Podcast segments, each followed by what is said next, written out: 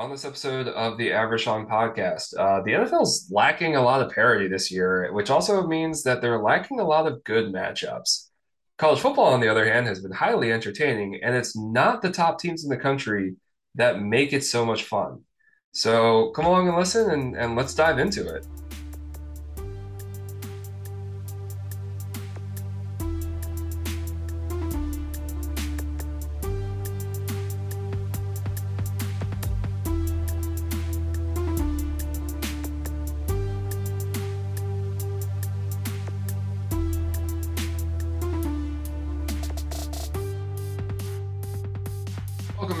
To another episode of the Average Sean podcast. Uh, as always, Chris is with me. Chris, how you doing?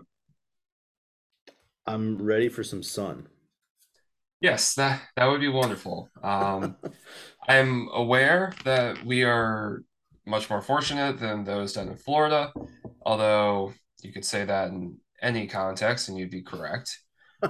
Uh, but it has been, you know, nothing but gray skies here the last several days, and I could use a break from it. Uh, in, I guess, regular news, because I mean, a hurricane's a hurricane, but we got other things going on in this world. Uh, you and I are, are officially tied in NFL picks, and in all honesty, Chris, when it comes to you know putting bets down in real life, I suck at betting the NFL. I mean, okay. Overall for the year, you're 35 and 28. Well, we both are. If I were to take money line picks, Yeah, I was gonna say if you're taking money line picks, man, that's not too shabby.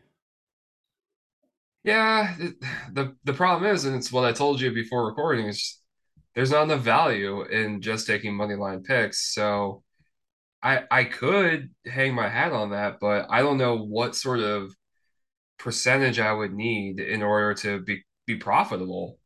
So I just I I bet other things. I take prop bets uh all the time for fun. Uh and because I like I genuinely think they'll hit and then they don't and I'm just here going, why do I do this to myself? Like college football is the only thing that's saving my wallet right now. Hey, I mean, you, you've got like what, a month until Maryland uh, decides to turn it around and let you gamble remotely from mobile. Give or take, there's reports that it'll be as early as November. They're they seem to be dragging their feet as much as they can with this entire process. I mean, we saw how long it took them once they legalized it to actually get sports books up and running in the state. So I, I don't I don't know what to expect with that. And even if they do make it available, I will be betting probably a significantly smaller amount.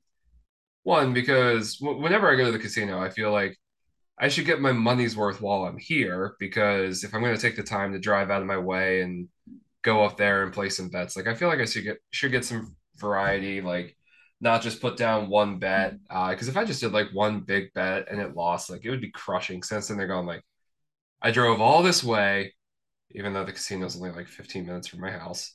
Uh, I drove You all this way. gas money. I spent the gas money.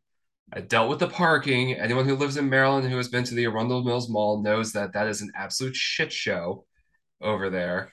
Uh, you know, you got to go into the casino, wait to get on one of the kiosks, and that's honestly that's the one thing I'm looking forward to the most with online gambling is I no longer have to go and deal with the wait to get on a kiosk because there are some people who get there and they post up. They're just there for, I don't want to say it's hours, but when you're in that line, you're like, dude, I just want to make my picks and go home. It, it feels like you're there forever. So I will be very, very much looking forward to that. But then when the online betting happens, I'll sit there and be like, okay, cool. Like I can bet one game, track it, have fun with it. I won't feel the need to be like necessarily to get my money's worth out of it. You know what I mean? Totally. I mean, you're dedicated, Sean. I'm gonna be honest. If I had to drive every week, I would get turned off. Oh, I mean, I used to go there like consistently. I'd say not necessarily like every day, but pretty consistently, especially during college basketball season. I like I was a substitute teacher, and during my like two hour breaks that I'd get because I had fourth period off, I'd drive over to the casino, make a couple plays, come back, and teach the rest of my classes. And uh, like ever since then, I'm just sitting there going like once basically once baseball season hit, I was like, why? Why am I doing this? Like this this is not enjoyable. I don't want to go out of my way to go to this mall, to go to this casino and just place these bets. And I thought like maybe when football season came back that I would be more like, oh yeah, like let's go do this. And now I'm like, man, when I go, I might as well just make a whole bunch of plays at once because I don't feel like coming here more than I need to. What's wrong? You don't like driving on good old Route 100? Oh, I don't touch 100, uh, but for like a second when I go there, I just go up 170. Mm. But it, it's Still a mess though. It would be so much more enjoyable if I could just like sit at my couch or like, for example, for Saturday, like I'm gonna be tailgating the Maryland game. We'll get more into that later. I'll be in the stadium. It, it would be so much easier if I could just sit there, pop on my phone for a few seconds, determine, oh, you know, I like the way that Kansas looks this weekend, which I've liked the way that Kansas has looked every weekend. That usually works out for me right now. Uh, or you know, like oh, I, I think uh, UCLA is going to do good this weekend. Um, it's it's just I can sit there be like, yeah, like I don't need to rush to get this done. I don't feel like you know I need to get in and get out and take a few minutes, do what the people who are at the kiosk do, where I feel a lot more like social anxiety, even though there's like 20 other kiosks around me that could open up. Where I'm like, let me just get in, get out of here, get out of people's way, do that sort of thing. I feel like at least now I could maybe put more thought into it, which may or may not be a good thing. Well, I'll be waiting for you to uh, be making all of your bets from the toilet and hoping that that is like some reverse like good luck charm or something. Do you really think I'm gonna? T- I'm not gonna finish. Hold that on, que- I'm not gonna Hold- finish that question. this could go a lot of different ways, but we're all guilty of sitting there way too long. Cheers. No, the, the question was going to be Do you really think I'm going to text you while I'm on the toilet making picks to tell you that I'm on the toilet making picks? Hey man, picks? someone went viral back in the day just from saying sitting on the toilet. I'm aware of that. That should definitely be the name of this episode. Yeah, you know what? Fine. I'll make that the name of this episode. I I will do that because admittedly, I've also like, I don't know what to name the episodes half the time. So I go with like the most bland name. So sure, I'll just throw out sitting on the The- toilet. Hey, as long as that's not copyrighted, I don't think it is. Uh, no, I, if it is, I mean, credit to that guy, and also credit to them if they come find this podcast. Also, if they come find this podcast, thanks for listening. So, I, I don't know. It's it's been a weird year. It's been uh, fun, at least in college football. Uh, I, I have decided that moving forward, I will only be betting the picks that I make on this podcast. I will bet the full card, and that's all I'm going to do because taking a look at things, I'm 53 and 37 on the year. And when you and I actually started tracking units, I'm up 10 and a half units right now. So it's pretty profitable for me. I might as well Yeah. just stick with it. yeah, yeah, you, and I mean, let's see. Even what was your worst week? Up two, two, a little over two and a half units. That's still not too shabby, man. I, I and the thing is, I did the same thing last year, and I kept telling myself last year, I like, dude, just just bet what you're betting in terms of college football because if you take a look at this, like you're clearly profitable. So I I think I should put a pause on betting NFL games. Um, and most importantly, I should put a pause on betting those because what is this garbage ass matchup that we're gonna have to watch tomorrow night? Almost as bad as the uh the Sunday night and Monday night games last week, right? I'm noticing a trend here. in fairness, I think that the Sunday night game this week is going to be significantly better. Uh, not only because your team is involved and your team is actually good, the Ravens, but Hmm. it's a divisional matchup with the Bengals, who I think are getting better. Offensive line still needs some work, but getting better. Uh, but dude, Colts Broncos on a Thursday night. I mean, I, I guess before the season, you could have seen how that would look intriguing. But we've got the walking carcass that is Matt Ryan going against Mr. more limited than he thinks he is in Russell Wilson. Uh, I whatever you're gonna do with this game, just bet the under. Yeah, I agree. I mean, I, I and as disappointing, I guess that's that would be the correct word, that Matt Ryan has looked. It's kind of expected. I mean, given his age and you know, the, uh, he's played a lot of football over his career. Russell Wilson, man, He looks bad. he looks real bad, and like the Broncos aren't that bad around him. And I think the the scarier thing is that they just spent a lot of money on him, and that's a contract that you are stuck with for a while.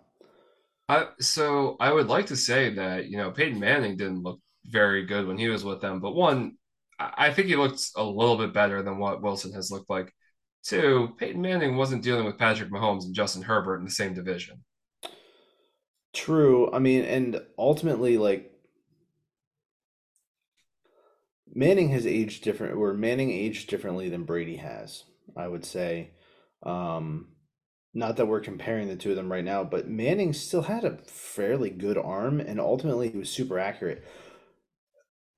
Russell Wilson, man, has looked terrible accuracy wise. Like it's not like he's turning the ball over a ton. He just can't complete passes. This is the most evident that it has ever been his career that he's below average height for a quarterback. Yeah, and I mean, I in I guess what's the math word? I'm uh, I'm in. I don't even know. I, I should have studied math more. I guess I'm on the flip side of that. He's kind of making uh Pete Carroll look. You know, he's got to be smirking a little bit, little bit, right? I mean, I he's get got two wins on the year. I get the feeling that the word that you were looking for was the inverse. The inverse. That is the exact word. So you can name this episode the inverse or sitting on the toilet. How's that? You The got two. the inverse sitting on the toilet. Yeah, it's like a reverse shit. I don't want to get that mental image in my head, Chris.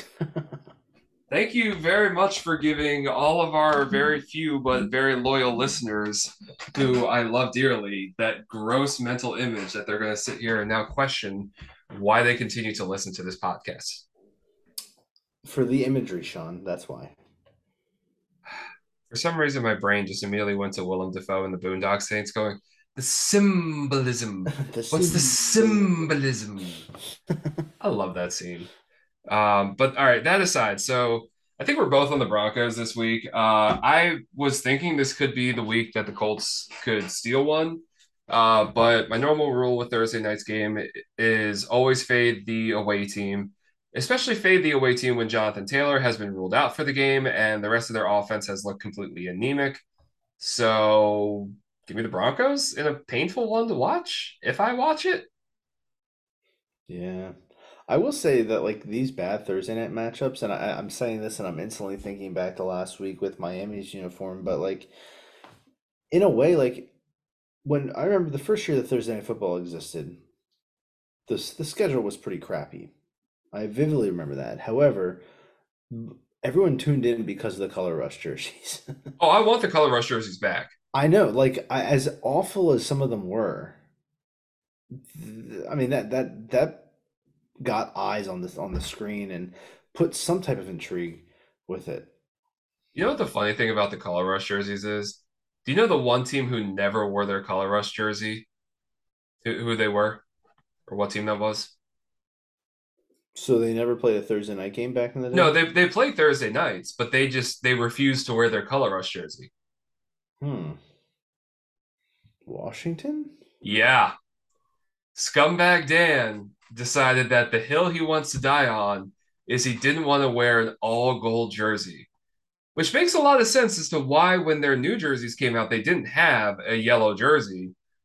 But it, it's just it's little things like that that shows just how petty Dan Snyder is. It reminds me how much I hate him with every fiber of my being.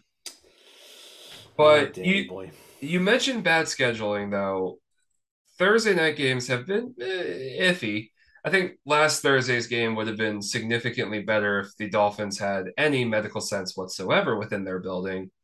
Even if Teddy Bridgewater had started that game, I think that game would have just been more enjoyable uh, if that injury had never happened. I mean, that's obvious, but I'm saying like the, the game itself, like the way it was played, would have been a lot better. Uh, I think a lot of people have also been ragging on Monday night games because those haven't been particularly great. And this past Monday night wasn't much better. But, and this is a big but, if we want to talk about bad scheduling, these London games are hmm. atrocious. Last week's actually ended up being a fairly good game, but yeah, on paper, it not not so fun. I mean, fairly good game, sure, but for all the wrong reasons. I mean, we had another double doink. True. I mean, but it was at least it was entertaining. True, but are we really thinking, especially after their performances this last weekend, that Giants Packers is going to be a good matchup? Like, why are we subjecting the good people of England to this torture? I mean, I first off, I'm just going to say that Packers are going to roll here. However, I mean, on paper, the Giants are playing well, I guess. I don't. Daniel really, Jones is injured. that is true, and Tyrod Taylor's hurt. So who's playing behind? Who's actually? It's very possibly Davis Webb. Oh man, I didn't realize he was still with them. He was on their practice squad. Wow. Yeah, so that's not looking great. Uh, No. especially like you start getting like salty Aaron Rodgers over and they're Like, dude, th- like these people already lost their queen. Like, they've been through enough pain recently. Now we're gonna subject them to this. Meanwhile, the Irish side of me is still chanting, "Lizzie's in a box, Lizzie's in a box." But no, that that game looks atrocious. I'm gonna take the Packers just because I, I think whatever New York's going on at quarterback, Aaron Rodgers is just better than that. Even though he like because of the receiver situation and the fact that they just don't have the chemistry developed yet, he hasn't looked that good this year, but he's still better than whatever the Giants are going to put out there. Truth. Uh, other NFL games that we can touch on real quick. We are very much similar uh, on a lot of these games, and we can touch on certain things. Like we differ on Lions and Patriots. I'm going to keep riding the Lions uh, for some things, mostly because uh, sure Bailey Zappe is going to have more time to prepare this week, assuming it's him and not Brian Hoyer. But again, the Lions have to win one of these, and there's a reason why Bailey Zappe was the third stringer. I, am just going to take the Lions and, and hold my butt on that. But I feel like this has been like the worst year for parity in this league. Like it, it's very, very clear who the top teams are and who isn't. And I don't think we're going to get enough, you know, fun matchups. Like Chargers Browns could have been better if Deshaun Watson wasn't suspended. Granted, no suspension for him would have been short enough in my mind because being a creep is well, you're, you're being a creep. Um, but Texans Jags, I, I mean, Jacksonville looks better, but sure, that matchup never really looks fun anyway. I almost won Texans there just because just the AFC South always finds a way to just like eat itself. You know, I think Jacksonville is a lot better than they've been given credit for. Like three of their first road game or three of their first games of the season were on the road. Now you get some home cooking. You start off with the Texans. I, I like the Jags in that. If you take a look at the rest of their schedule, I don't have it up in front of me, but it's pretty soft after that. So I, like the Jags in this. And I like them to get on a little bit of a roll because, like, who have they lost to? They lost to the Eagles, one of the better teams in the league. Uh, they destroyed the Colts. Then they beat the Chargers. And, oh, and they lost to the Commanders. Uh, honestly, I kind of give them a pass for the Commanders' loss because new coach, new system, first game of the season. Sure, Uh, like I don't really hold that against them, so I, I think they're going to go on a little bit of a run here. Uh, Bucks Falcons. We're both on the Bucks. Uh, I'm guessing the news of Brady and Gisele hiring divorce lawyers is not affecting your opinion how this is going to go. No, because I imagine that's going to fuel Brady. You can say what you want. I mean, he has done an amazing job throughout his career. Really, I mean, keeping the media away as much as possible until the past like year, honestly. Maybe since he moved to Tampa, obviously you can say that's obviously a, a Bill Beck Bill, Bill Belichick, you know, there's that's the explanation, but I think something like this, I mean, especially Tom has his own radio show now every week. Like, this is something that I, I believe is actually every Wednesday night. I could be wrong on that. It might be every Monday night. Monday night would make a lot more sense, but Oh, you mean um, we're we're we're competing potentially against Tom Brady? Bring it, man. What have you ever done in this world? I just think, I mean, he's a driven guy. I'm just just gonna say that, and you know that the last thing that he wants is to draw more eyes on him. Oh, because he lost and now his season's crumbling. I mean, say what you will, they lost last week to the Chiefs. Brady played his ass off. I, he did, and that game was going to be a lot closer than it would have been if they hadn't spotted the Chiefs seven points right off the opening kickoff. Right. I mean, that. I mean, Brady. Uh, what was he? He had like three touchdowns, and I'm pretty sure he threw the ball over 50 times.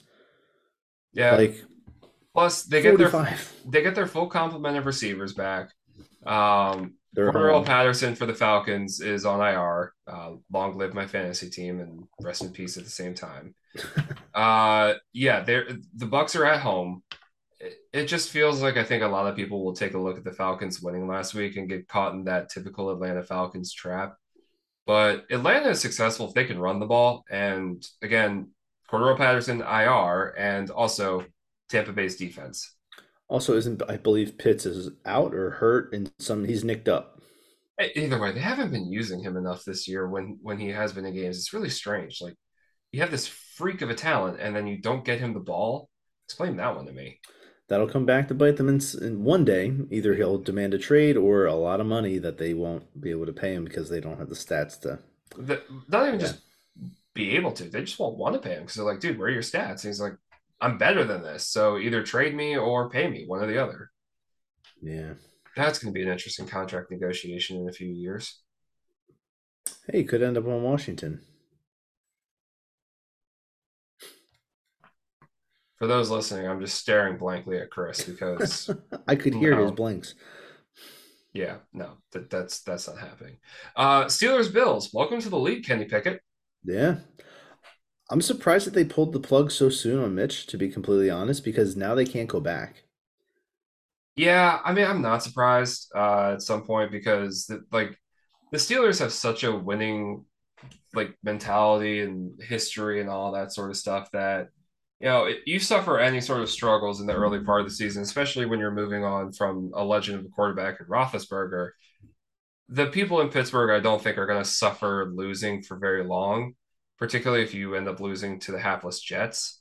So I think they made that move. They were looking for a spark, and now that that move has been made, like you said, they can't go back. So I, I don't blame them for doing it. I don't blame them for feeling a little bit of pressure when they were losing, well, tight at the time, and then ended up losing to the Jets. So I mean, at some point, we knew the kid was going to take over.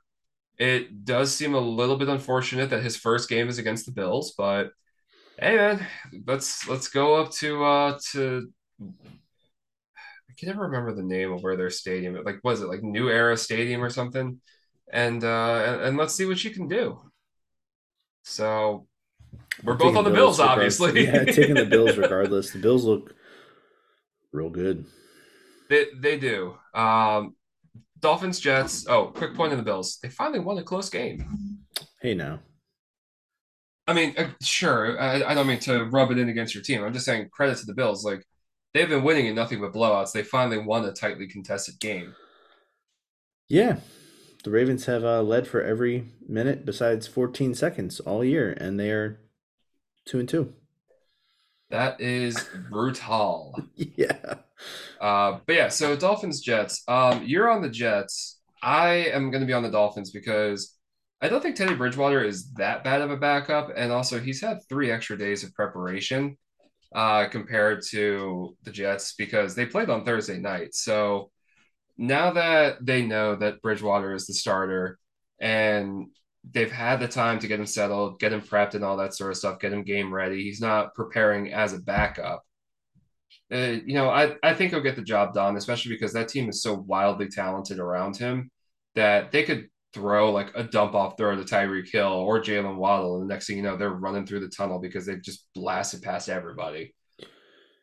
Yeah, I mean, I, I agree with that, but I'm taking Jets. One last week's win for them was a huge. I mean, I know was, you could say, oh, it's a week, it's a down Steelers team. It was against Mitch Trubisky, and then you got Kenny Pickett in there for the first time, and it, the Jets are a young team. I don't see them sniffing the playoffs. However, they had the the spike in in positivity because Zach Wilson came back and got a win. I just I see them riding that. I see that um, being more of a lift than what Teddy Bridgewater can bring. I like Teddy Bridgewater. He's been very good in his career. Um, minus, you know, if if we exclude the injuries, like he's a, I don't know, he's a top ten quarterback in the league, probably Oh, top ten right now. right now, you're gonna go. Okay, let, let's do this. Josh Allen, Patrick Mahomes, Lamar Jackson, Joe Burrow, Aaron Rodgers, still. Tom Brady, still. I'd say is better than Teddy Bridgewater. Um, you're gonna put him ahead of Jalen Hurts right now? We've seen more from Bridgewater still, but I guess right now Hurts is playing better than him. But You you said you said top ten right now. top ten, yeah. Maybe I Uh, go top twelve. should I tell you Justin Herbert? Could I could I Uh, introduce didn't you you to say him? that? Didn't you already say him? No, I did not say Justin Herbert already. Would you take Teddy Bridgewater over Derek Carr? Because that's kind of our like No. Mendoza line here, or what, whatever. So okay, Derek I Carr. would take Teddy Bridgewater over.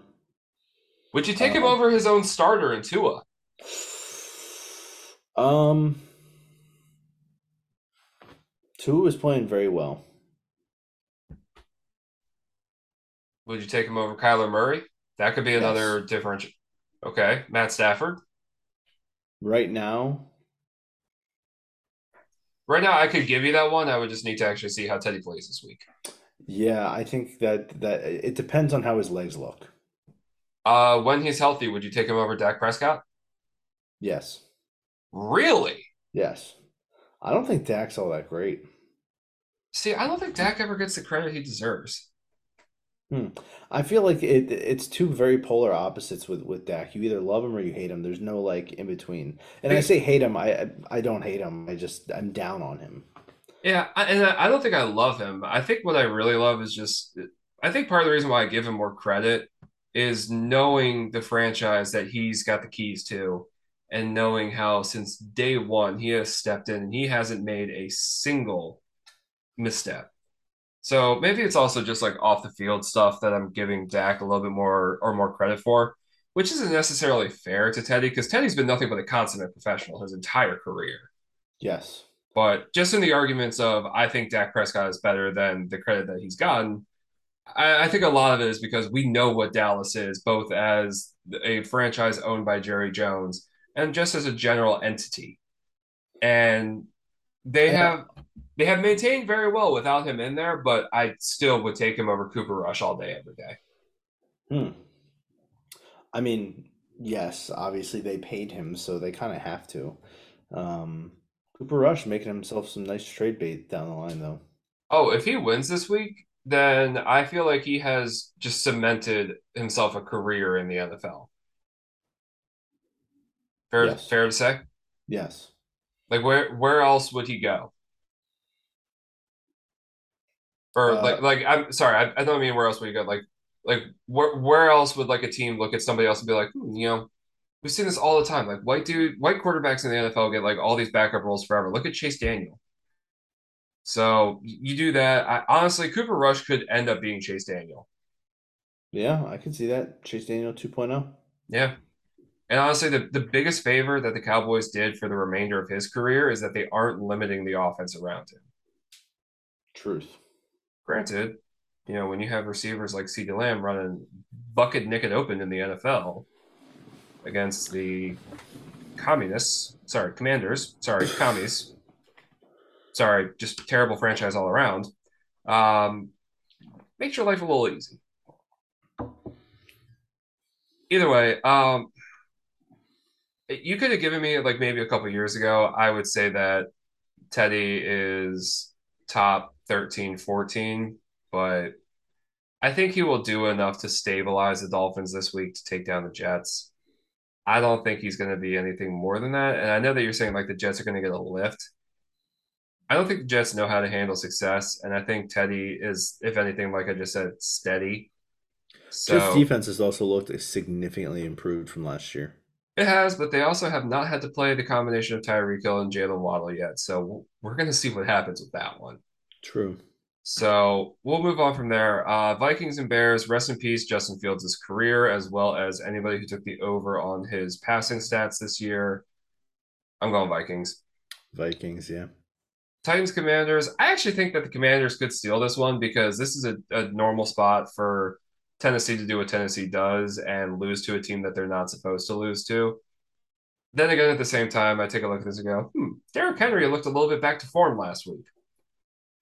How perfect would it be for him to absolutely run roughshod over our entire defense and just embarrass the hell out of us? That one seems more likely. You just want Jack Del Rio fired. I mean, our defense is also just that bad. Yes, I do want him fired, but it's we're also talking about Derrick freaking Henry here. Like the oh. stiff the stiff arm from hell is attached to his arm. He's going like FedEx Field has been known where careers die, but this time I think somebody might actually die on FedEx Field because of a Derrick Henry stiff arm. He is going to put somebody through the crust of the earth. Mm. You just hope it's Dan Snyder. Boy, wouldn't that be something? Don't don't give me these fantasies, dude. Come on now. Seahawks Saints. Um, Seahawks won last week. The the Lions don't really play much of a defense. That game was a Big 12 shootout. Uh, and I think that the Saints play a significantly better brand of defense. Uh, I think it's really hard to win on the road in the NFL. I think it's really hard to do it in back to back weeks. Uh, Andy Dalton, I think, is a comparable backup to something of what uh, Teddy Bridgewater is as well. Uh, neither of them are overly athletic. Both of them are solid, like steady guys. I feel like the Saints go marching on, all puns intended. Uh, give me the Saints. Same. I don't think the Saints looked all that bad last week. It took them about a quarter or two to get going, but they they came on as the game went on. So, yep. Uh, 49ers at Panthers. Um, somebody better get down on their knees and hope and pray that Baker Mayfield makes it out of this game alive. Because speaking of somebody dying on the field, 49ers defense with DeMeco Ryans running it, that defense is scary. Yeah, I mean, uh, on the flip side though, the the Shanahan offense with Jimmy G man just continues to churn out wins. It's not the prettiest thing in the world, but I mean, when you have a defense that is able to do what they're doing, plus Carolina's offensive line might be on the same level, if not worse, than the Rams, and the Rams' offensive line right now is pretty bad. Uh, Baker is he's going to be in for a long, long day on Sunday. Uh, Eagles, Cardinals. Eagles might be the best team in the league right now, up there competing for it. They're, I'd say right now, they're comfortably the best team in the NFC. Yeah, I agree with that. They're the hottest team. Yeah, uh, I'm going to take the Eagles on this one for sure. Uh, Cowboys, Rams. You and I differ on this one. I just mentioned how the uh, the Rams' offensive line is nothing better than a wet paper towel. Why are you going with them? McVay. I think that we we do see Cooper Rush lose a little bit of his magic. I see that ultimately the Rams. I don't. I mean, it's it's definitely not a must win for them, but they kind of. It's safe to say everyone was kind of picking them to to win last week against the 49ers, especially considering Jimmy G's back, how the 49ers offense looked the week before, and that that horrible Sunday night game right against the Broncos where it was just was it wasn't that was the 11-10 game if i'm correct. Um so i expect McVay's team to to bounce back after last week's loss. Before i give my explanation i'd like an apology from you. Because i remember earlier in one of our shows i said that dallas was a surprisingly stable franchise more stable than they've ever been they lose their starting quarterback and what has happened in years past when the Cowboys have lost their starting quarterback. They have they tank. tanked. What have they done this year with a backup quarterback? Win, win, win. So I'll take my apology for you, you know, kind of saying that I was a little bit crazy for saying that the Cowboys are kind of stable right now. Because if there's anything that stabilizes a franchise, it's having a, a backup quarterback who you feel like you don't need to limit the playbook with.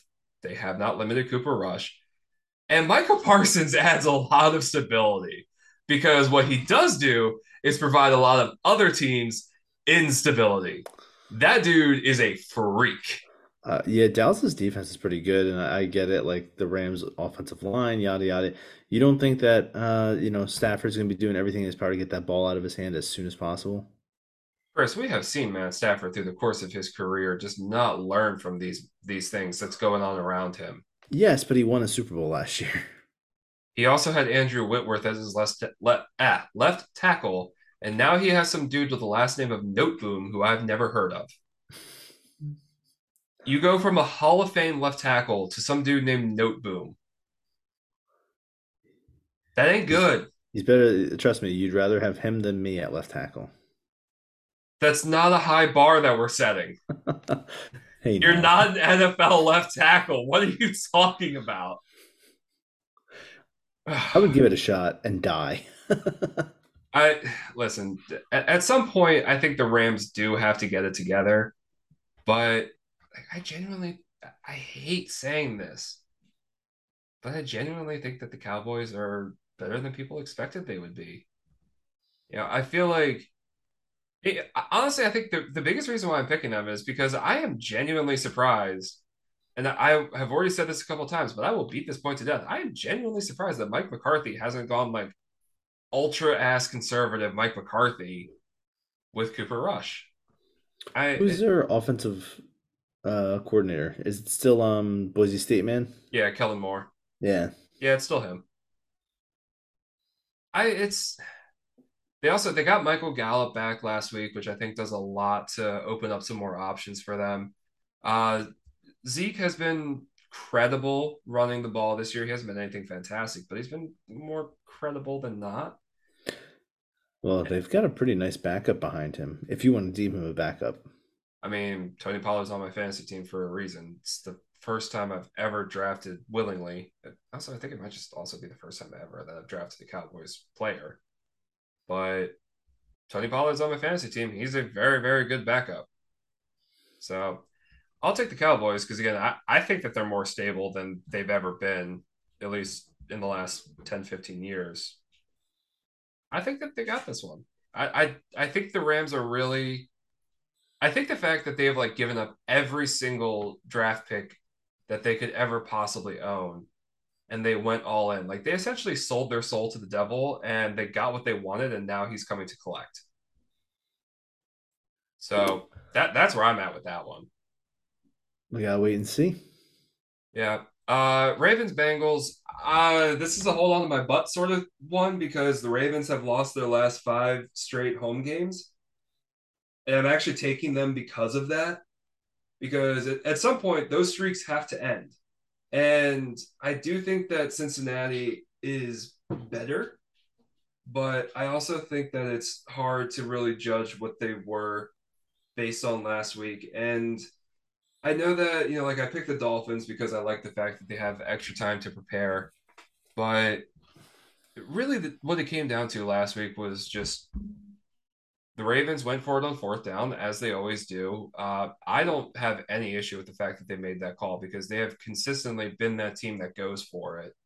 So they were staying on brand. And the worst thing that could have happened was that Lamar throws an interception in the end zone. They get the ball out to the 20 instead of being buried on their end line. And it just so happened to be that the worst possible case scenario that could have happened did happen.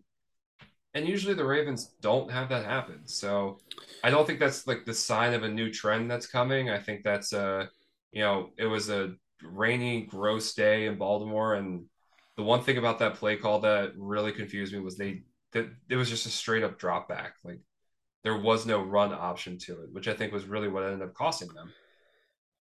So give me the Ravens to finally right the ship. I feel like this is going to be a moment where everybody's going Cincinnati. So I'm going to go contrarian and I'm going to take the Ravens.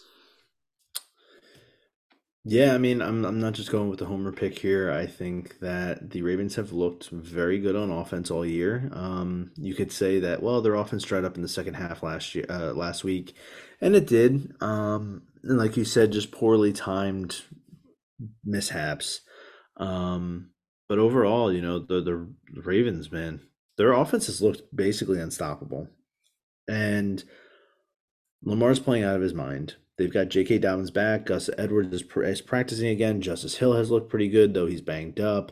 Mark Edwards, uh, Mark Edwards, Mark Andrews didn't have a great week last week. Um, so I expect a bounce back from him. And honestly, like, let's be real. The Steelers are on a down year. Even Kenny Pickett aside, unless he turns it around big time, they're in a down year.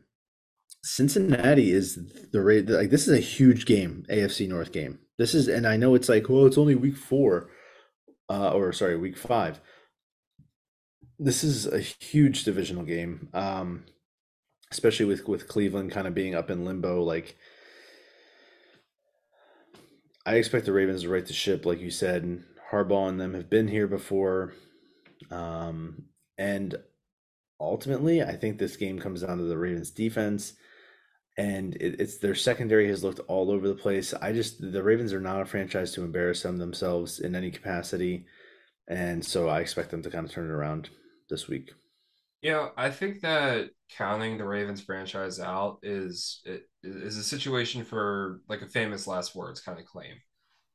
I think that a lot of people will look at the fact that they lost to Miami in the last few seconds, lost to the Bills, and say, oh, you know, when they've played good teams, they've lost. But it's no, they were in complete control of the Miami game, and then random random shit happened.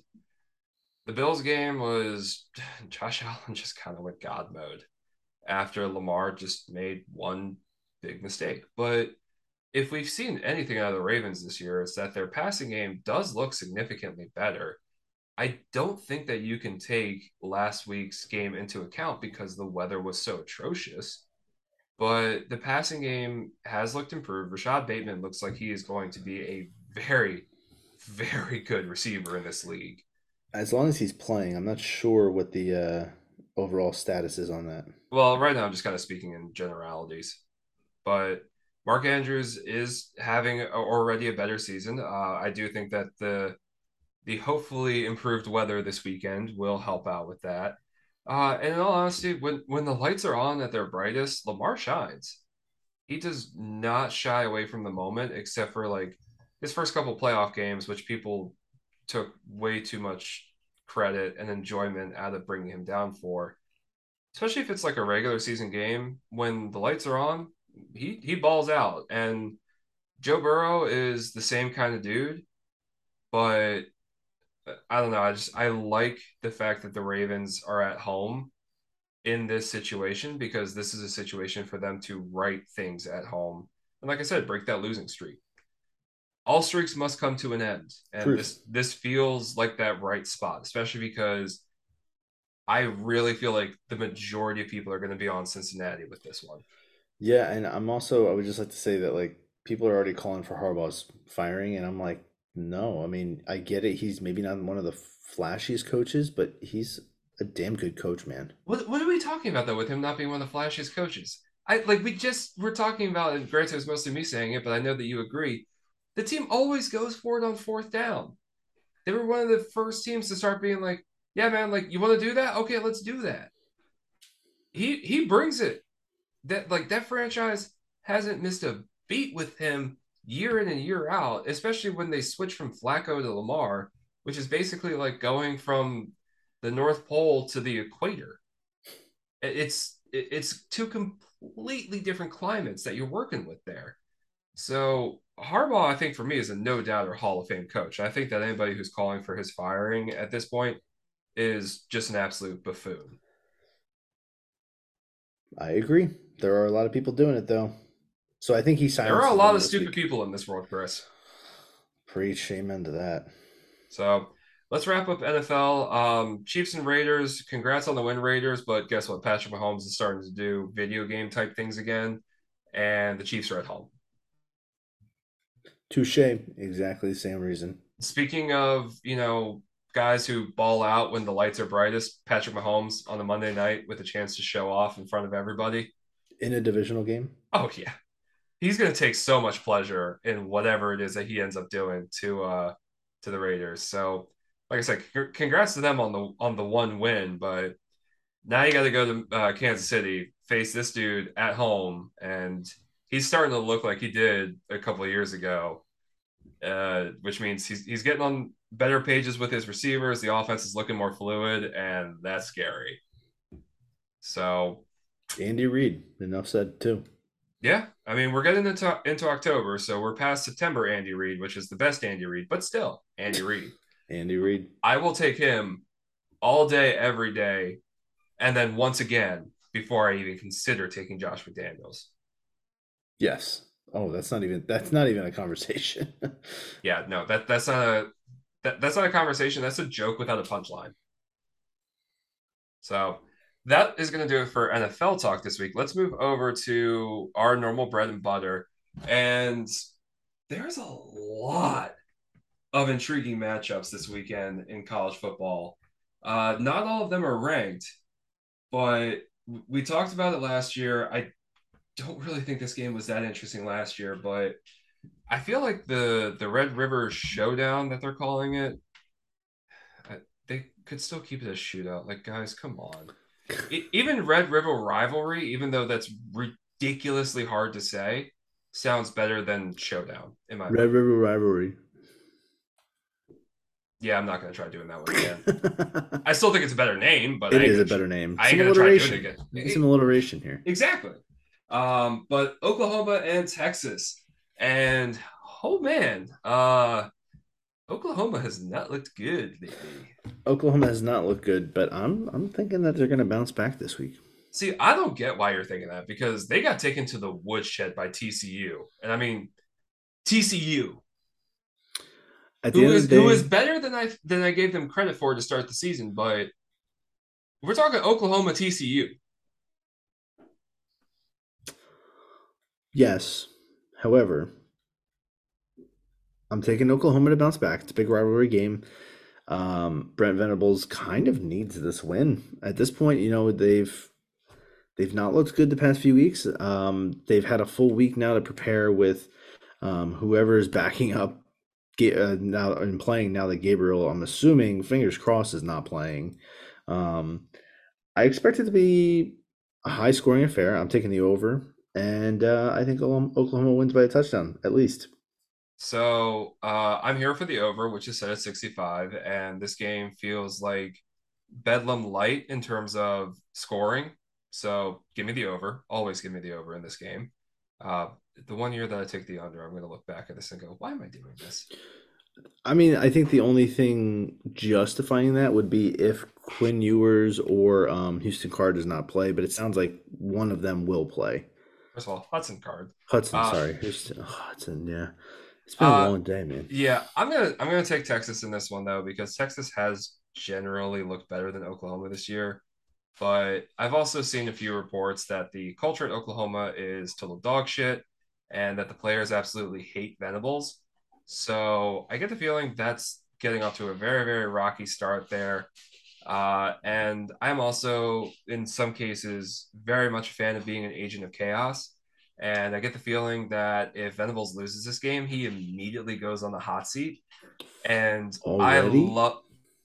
We're talking Oklahoma football here, dude.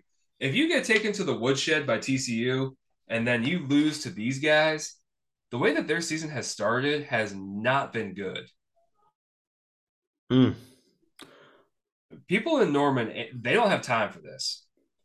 Especially do you know who the uh, the offensive coordinator of TCU is? No. Lincoln Riley's brother. Oof. So you really think the people in Norman wouldn't know that fact and be extra pissed off about it?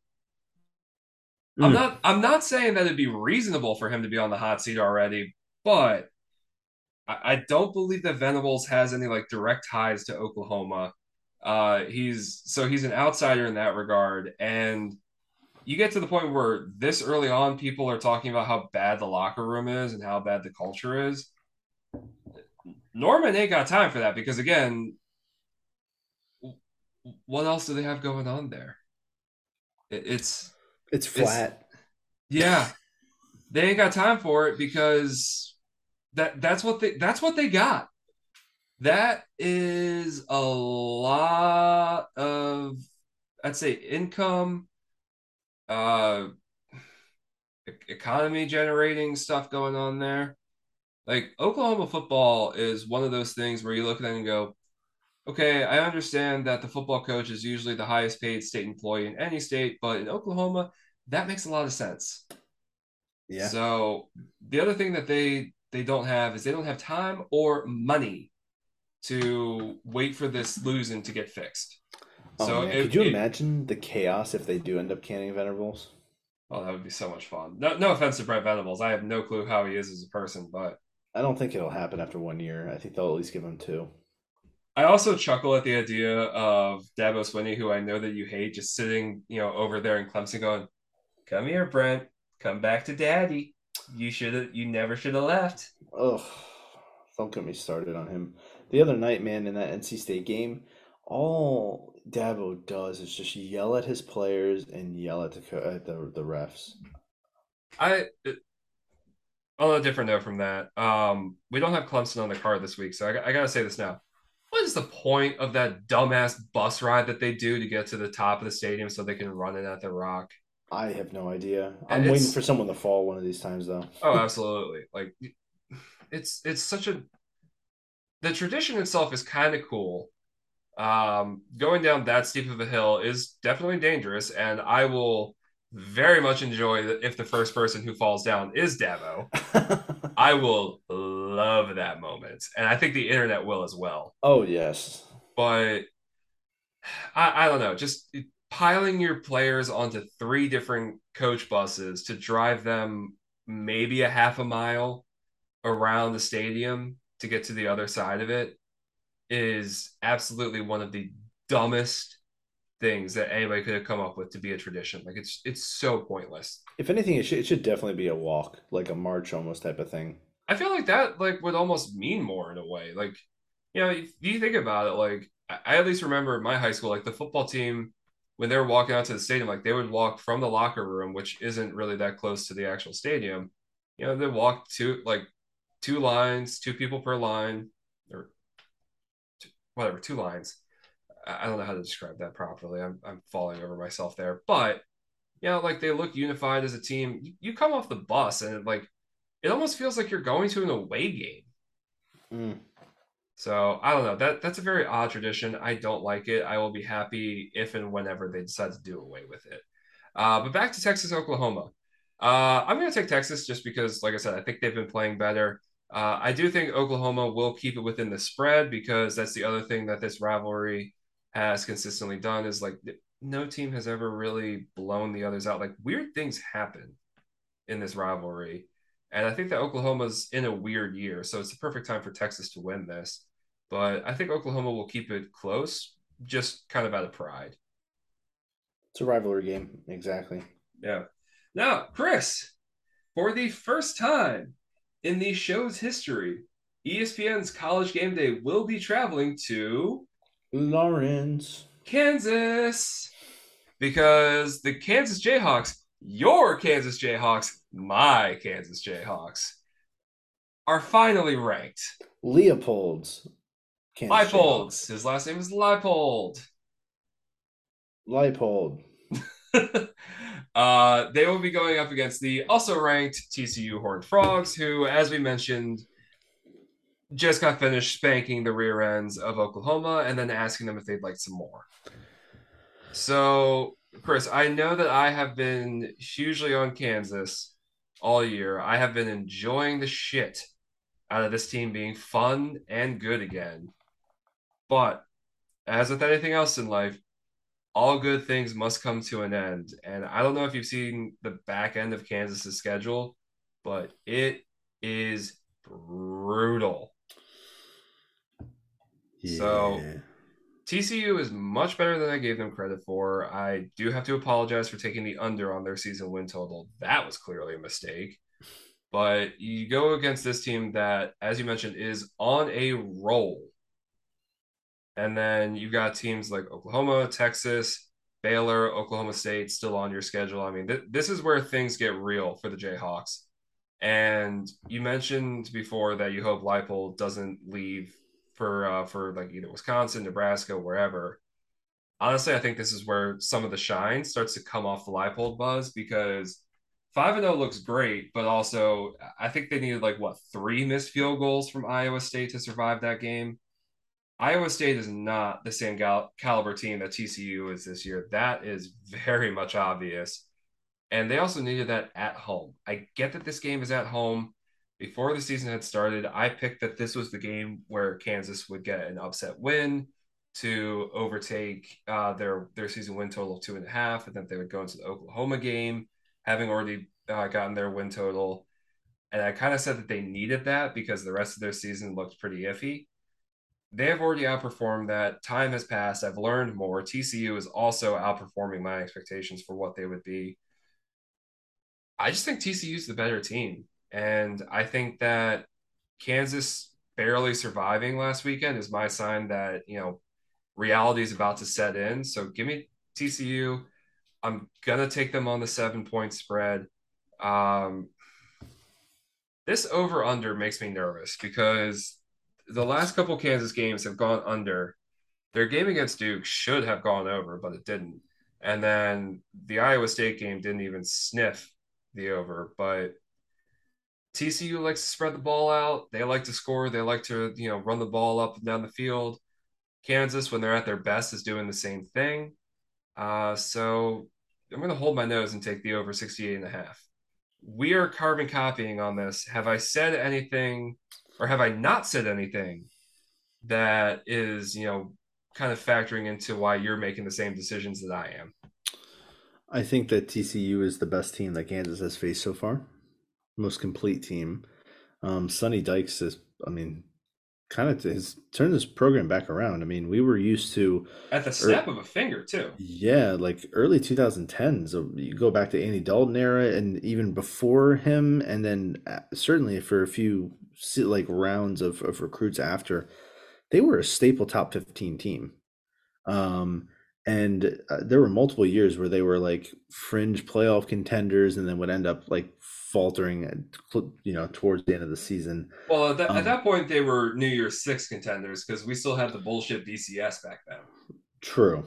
Um so it's kind of like a bit of a weird nostalgia to actually see TCU kind of back in it after probably a good five plus year span of them basically being irrelevant. Um, they like to score points. Um, that's why I'm taking the over. Kansas is probably going to have to score points to attempt to keep up with them. Um, also, I mean, I think it's amazing that Lawrence is getting college game day. I mean, and I will also say, fingers crossed that Lee Corso is back and healthy. Um, but let's be real. Unlike now. Dick Vitale and Lou Holtz, Lee Corso is actually enjoyable. So yes, I he is not, not that I hope ill will on the other two guys because I'm never going to be that person, but more than usual, yes. I really hope that Lee Corso's back. Um, but let's be real, Kansas football does not, and Lawrence, they they, they don't go hand in hand typically. So that's why this year has been so much fun. Oh, of course, of course, of course. Well, because because also to the to the credit of the good people of Kansas, the football team has gotten good, and they are third straight home game sold out. So the, the people in Kansas, they don't just show up for basketball, they show up for anything Kansas athletics, it appears. Right, but now this is the first time game days there for football. That's a major distraction. You know, the players are going to have a lot more going on off the field. Rightly so, well deserved. You know, cannot discredit them there, but ultimately TCU is the better team. Um, I expect them going on the road. Um, I can't really consider Kansas a hostile environment, but I, you know, I think that crowd is going to be very into it. Um, but I still just think TCU is the better team, more complete team. So here's where I'm at with this because I've kind of like fallen in love with this team. I still don't really know what it was that made this happen, but I, I kind of have. As I said, I expect all good things to come to an end at some point. I feel like this is where this happens. First and foremost, I'm going to say I'm glad that they got game day this week because I, again, I think TCU wins this one. I don't think they would have a shot at getting game day for the rest of the season. So glad that they get it now. Uh, glad that they finally got ranked because, again, based on what I expect to happen, I don't think they'll be ranked in the top 25 much longer. So, with all that being said, would you like to know the going price for a Kansas football jersey? $140. Wow.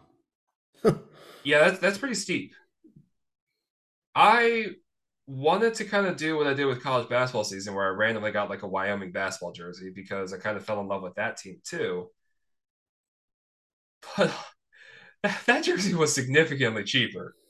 Um, that being said, if Kansas pulls this game off, I will purchase a Kansas football jersey.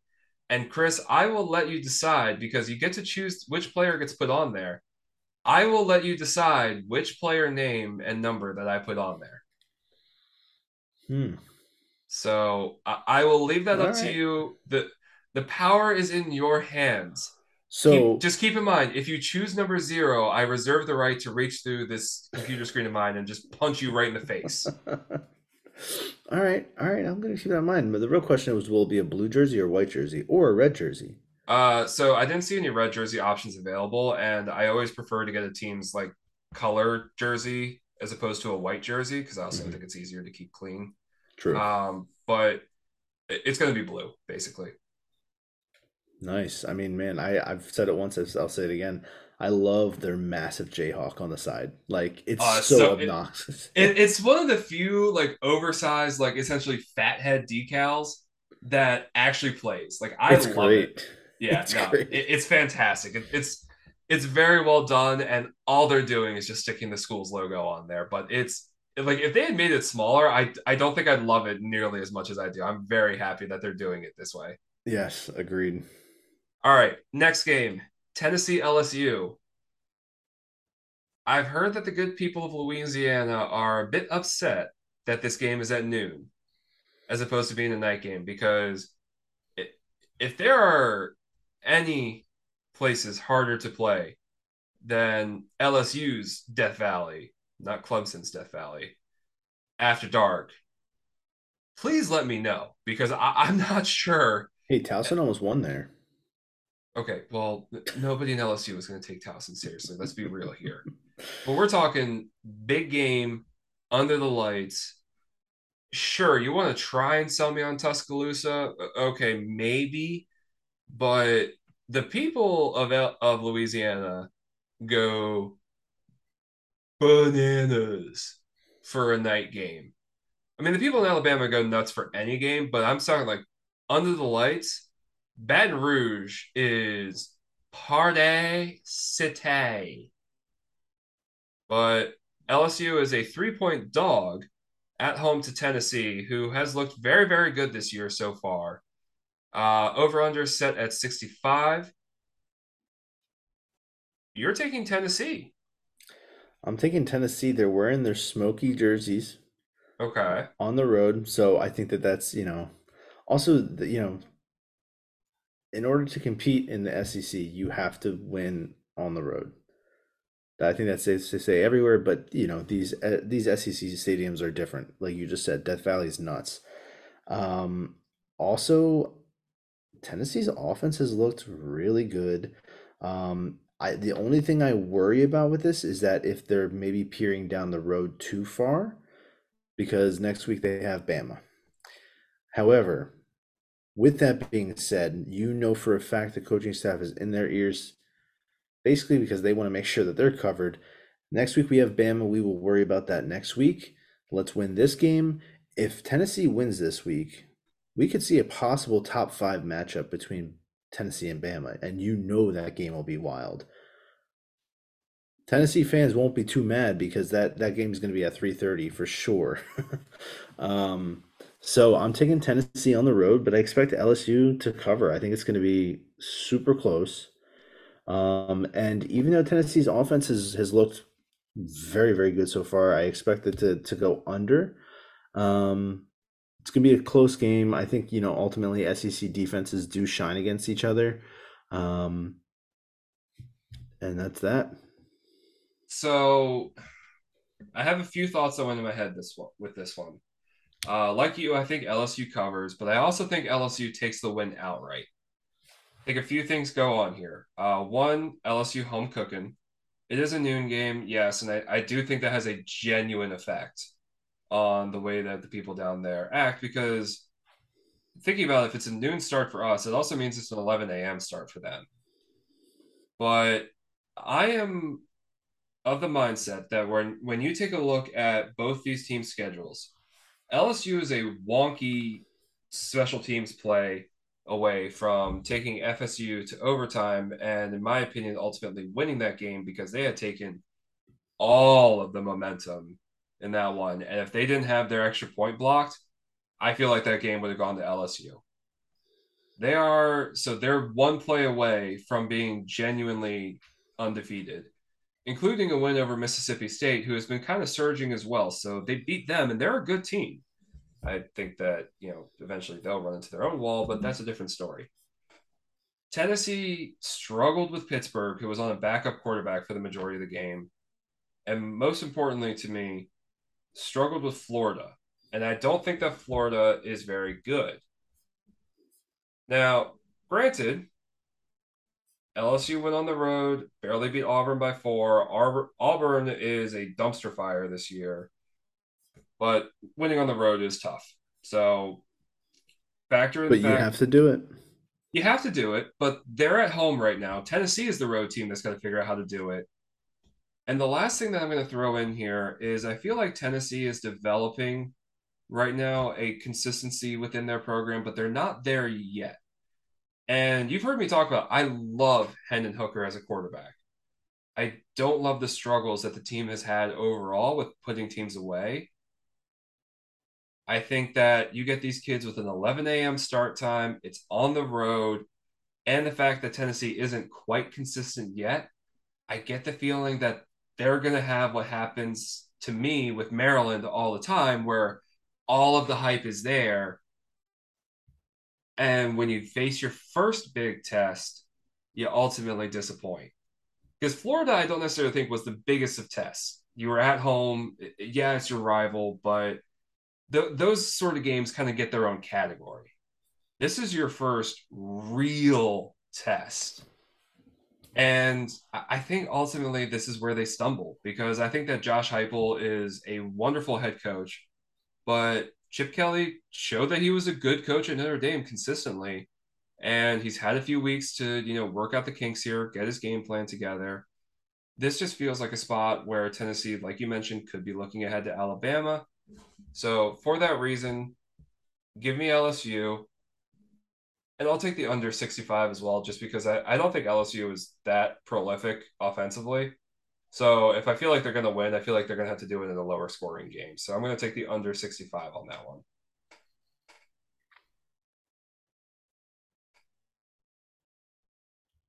You're just you're just staring at me. I mean, yes, Chris, I understand that you were nodding in agreement, but the people who are listening to this don't hear you nod. Yes, sir. I will make sure that I am animated and verbaling, verbalizing, verbaling. That's what I just said. That's that's where we're at today, Sean. All right, uh, I'm gonna awkwardly transition to the next game and just see. That's what I thought you were gonna do. That's why I left that silence there. But well, if I left the silence there, I was hoping you would say something. Saying something leading us into this Utah UCLA game. Oh, it's going to be at UCLA. Do you think that they'll actually have fans in the Rose Bowl? I'm sorry. I, I just that that got weird. Um I do think there will be fans in the Rose Bowl, but I also think a lot of them will be Utah fans. Probably. I mean, I think at this point they just want fans in general. Like they need to do something about that, right? Yeah. Um, so I go, go ahead. No, I mean I, am taking U, UCLA here. I mean they've been looking pretty good. This is by far the hottest that they that they've been underneath Chip Kelly. Um, and I mean, don't forget they had an eight win season last year. And if they're looking to make any strides in the Pac-12, this is the way to this is this is how they have to do it, right? And it sets up, I believe, next the following week that they play USC. So this is kind of a Tennessee.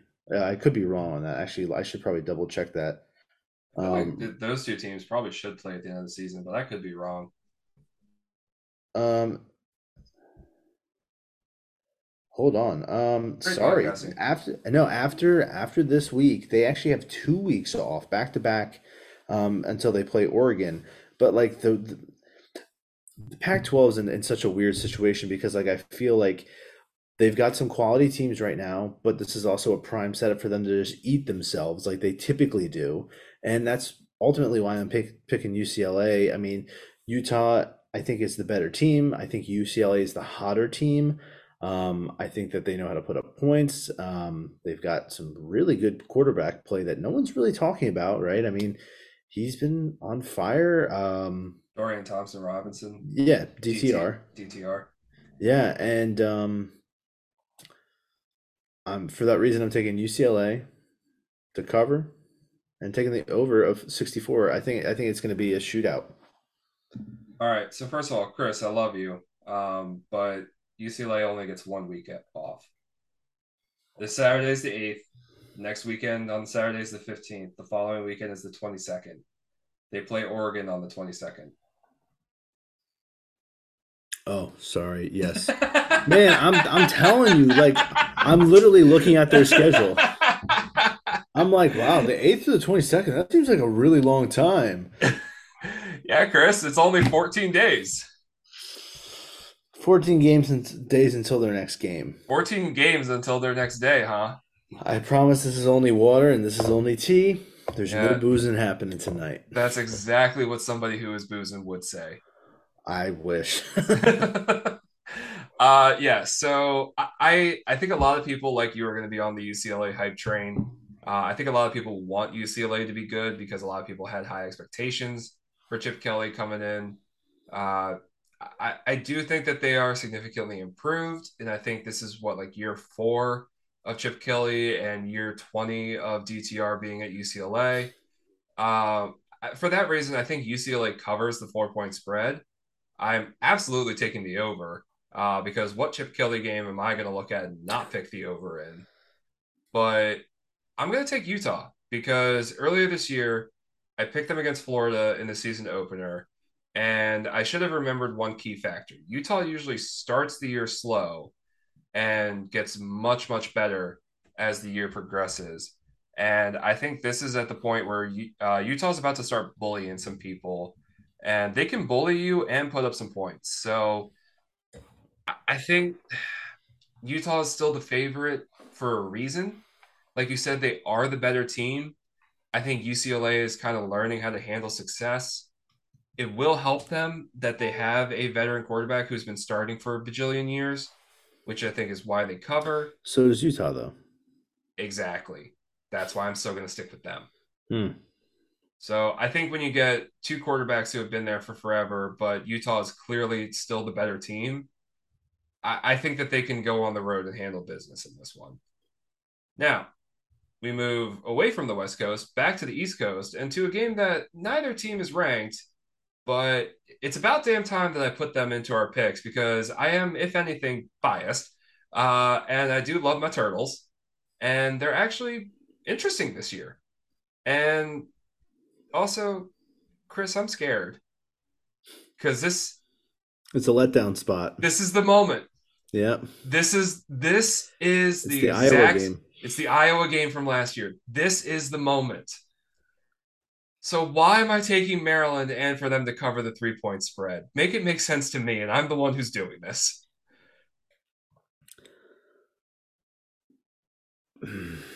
I think that this is I you would like to think that underneath this regime, they've learned from past moments like this, where it's like, I don't want to say the season hinges on this, but this would be a huge launch. They would go go to five and one, if I'm correct, right? Mm-hmm. And I mean, at that point, they've got to be looking top twenty five, getting some mention in that in that range. Um, I'm taking Maryland, taking Maryland the cover, and I'm going under fifty eight, mainly because I know Maryland can put can put up points. Purdue last week, their offense did not look great. They they benefited from Minnesota turning over the ball quite a bit. Tanner Morgan had a down game. They did not have their normal running backs. Um, I think Maryland's also going to do everything they can to keep the ball out of uh, you know Purdue's offense can put up points. We've seen that, but I think Maryland's going to do everything they can to hold it. Safe to say, Maryland's got a great rushing attack this year. Yeah, it's a lot more balanced than I thought it was. I, I made the mistake of taking um, Roman Hemby last uh, last week, anytime touchdown score, and I clearly should have taken Littleton and the other guy that they had because they, they got running backs, dude. And it helps that they have a uh, Tagovailoa who's rolling right now. Yeah, uh, I was talking with my dad about that earlier today, and I think that actually the biggest thing that helped Maryland last week was the fact that Tua uh, was awake and cognizant of the world around him and able to fly back to Miami because um, using my very limited knowledge of Pacific Islander culture, uh, the Tagovailoa family is Hawaiian slash Pacific Islander. I, I don't know the exact roots, but from what I understand of people of those cultures, family isn't just above all else. Family is everything. So I imagine that Leah saw what happened to his brother because there's no way that he's not watching his brother play in prime time. He probably saw what happened. He's probably worried beyond belief. I mean, that I was worried, and I have no direct relationship to Tua. But I imagine that, you know, since family is everything, that when Tua is up, probably one of the first things he did is reach out to a lot of family members and give them reassurances of, you know, yes, this happened. I know it's scary, but yada yada yada yada, all that sort of stuff. I don't want to put words in his mouth, but basically, I'm imagining that he was probably able to reach out to the little brother, let him know that he's all right, or as all right as he can be, and that he'll get better. Uh, and that probably helped Leah kind of refocus up for the Michigan State game because if Tua was like still in a coma, or not really still in a coma, but like had he gone into a coma or there have been like greater medical concerns, I wouldn't have blamed Leo whatsoever if he was completely unfocused for the Michigan State game and they had ultimately lost that. So, one, I'm very glad that Tua was healthy for obvious reasons, but I do think that did help Leah stay focused for Michigan State because I, I feel like the message from Big Brother was probably go play your game, go do your thing. I'm all right. Yeah. Um this I mean yeah, I don't know. This it feels so much like the Iowa game last year. Mm-hmm. I just, I mean, I, I, guess trying to spin it in a positive manner. Purdue's defense is nowhere near as good as Iowa's defense. No, I don't care does, what does year per, it is. Does Purdue have a defense? Yeah, exactly. Like I don't care what year it is. I I I'm solely taking the under though because I think Maryland's going to do everything they can to just possess the ball.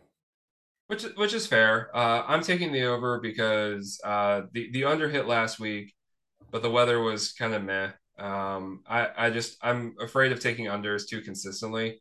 Uh, as I tweeted out last weekend, taking under sucks.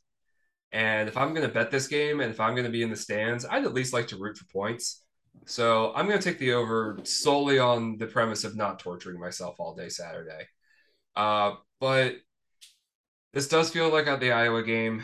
Uh, this does remind me that hope is a hell of a drug. Um, but I also take a look at the rest of Maryland's schedule, and last year, their schedule was still pretty rough after the Iowa game. Honestly, I, I look at their schedule. They have to go to Indiana. They're not that good. Northwestern comes to College Park. They're garbage. Wisconsin just fired their coach, which they fired a coach with a 77 percentage like win percentage. What are y'all doing? I, I mean, the first sign of a bad season, and y'all let him go. I don't care that you have Jim Leonhard in wait. The hell are y'all doing? That's like that. That's the the sign of like an AD and, and a school that thinks that they should be more than what they are, and just but they are that. Exactly. Exactly. That's what I'm saying. Like the, the people in the building must be like, we need to try and be more. It's, no, like, it's okay to be what you are. Yeah. Like just just be that. Like accept what you are, live with it. You're Wisconsin. I'm sorry. You're never gonna be Alabama. You're never gonna be Ohio State. It's it's just the truth of the matter. The only, and I mean only way that sort of transformation ever happens is if roster sizes start getting limited and scholarships get like ridiculously limited. Mm-hmm. So that way there's a greater spread of talent across the country. That's it. That's all. But going back to Maryland, their next three games after Purdue are very, very winnable. and they seem to have learned from their mistake of last year, and they don't have their best freaking receiver playing punt return. Hmm. Now, granted, the guy who they have back there seems very capable of what he's doing. He also seems to be a pretty good receiver, but he's not Dontay Demus or Rakim Jarrett. So uh, last year's game against them, the, the wheels fell off the bus as soon as Demus got hurt. Like that, that was it. But th- this year, it feels different. It, like it genuinely feels different because I went into last year like super nervous and at the same time high hopes. I'm less nervous than I was last year, and I think also it comes down to the fact I don't trust Purdue to run the ball. So if Purdue has a lead, I very much trust them to do something that they shouldn't do because they just don't like running the ball. So give me Maryland. Please let things be different for once. I hope so, man. I really hope so. It I would mean, be nice to see them go to, to be an actual ranked team again. It would be. Uh, I'm not sure if Purdue, like beating Purdue, would be enough to do it. But I think if we, you know, let's let's say they beat Purdue and let's say that TCU does beat Kansas, I think that you could essentially take Kansas out and put Maryland in. I, I think totally. that would be I think that would be a fair trade. Totally, and I think that also not as an excuse in any way, shape, or form. These guys have played on Friday plenty of times in their life. The Iowa game was a Friday night game. Yes, and we seem routine to be, matters. We seem to be avoiding making that mistake again. Thank God. Yeah. All right last game of our slate Florida State at NC State. Uh, Chris, I feel like this game is very much the determining factor of who is the third best team in the ACC. So I, th- I think right now the clear cut one and two is Clemson Wake Forest. Fair to say? Yes. So um, NC State looked like garbage against Clemson last weekend. Like Clemson's D, D line lived in NC State's backfield they couldn't move the ball for shit at the end of the game. I was angry tweeting my way through it because I had taken NC State to cover. They did not do that. Uh, but this game is in Raleigh. It's not in Clemson. Florida State just got waxed by Wake Forest in Tallahassee. I'm going to take NC State, but I'm going to take Florida State to cover just because I, I don't really think NC State's that good. I, am just going to give them the home cooking and the win here. So it, it's a three and a half point spread give me FSU to cover. Give me under 50 and a half. I, I th- this is an important game. It's two ranked teams, and I feel like whoever loses this is going to be out of the top 25, but that doesn't mean I think it's going to be a good game. Yeah, I don't think it's going to be a good game. Who knows what the field conditions are going to be like? Uh, it's been raining nonstop all along the East Coast. Um, I know it's supposed to clear up the next few days, so I'm saying that, and now I'm playing like, eh. um, but I think, like you said, NC State is the third best team in the ACC. Um, I know that they lost last week, and I would put that loss on their offense. I think they had plenty of opportunities to win that game. Um, their defense looks pretty good, right? NC State's defense is good. I mean, DJ played better than usual. He um, seems to um, be improving, which which yeah. good good for him. Good for him. Gen- like I'm genuinely happy for the kid. Yeah, I mean, slow and steady. I think that that Clemson has been spoiled because of the, their streak of unreal quarterback play. Um, but ultimately, I do think that this is where we see NC State has had a few more years under their belt with this crop of kids compared to Florida State. They're kind of like this is a whole new regime for Florida State.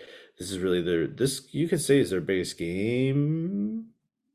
I feel like you also could have said that last week against Wake Forest, and they fell flat on their face. This is two. I mean, yeah. Look, if Florida State loses this game, which I'm expecting them to do, you can firmly cement that they are the fourth or fifth team in the ACC because that that's two crushing losses back to back. I think if they lose, then it, it's a clear cut one through four. Like I, I, think it's Clemson, Wake Forest, and I really think this game decides who's third and who's fourth. Because honestly, I, do we believe in Syracuse that much just yet? No. Yeah. So I don't know who else in the ACC that we would pick as like a contender because I mean, it sure as hell isn't going to be Miami after getting or after losing to Middle Tennessee State. Mario Cristobal, man. Uh, I, I it's his first year. I'm going to give him more time. I'm not going to make that many rushes to judgments. Just in terms of this year, Miami's not going to make a case to be top four in the ACC, and I can't think of anybody else who could make a case. Boston College. I'm kidding. Yeah, I was going to say. I just spit out a random team. North Carolina could have if they had any like semblance of a defense, but they don't have a defense. So that Drake that's Maye gonna, looks great though, man. Oh yeah, he's he's gonna make himself a lot of money in the NFL just based on what he's doing in college. Yep. So uh, you're taking NC State. You're also taking them to cover the three and a half point spread, but over. I'm taking I'm taking the over. Uh, I get that it's a huge game. Both teams played big games last week, and they they would have hit this over against better competition. Um, so that within itself, I'm taking the over. All right, if, you say so. Uh, uh, one thing that I want to bring up before we get to our FCS game of the week and we wrap things up, uh, but I'm going to keep it brief. I think it's safe to say that the reason why college football is so enjoyable is because of mid-level, like uh, the upper end mid-level teams.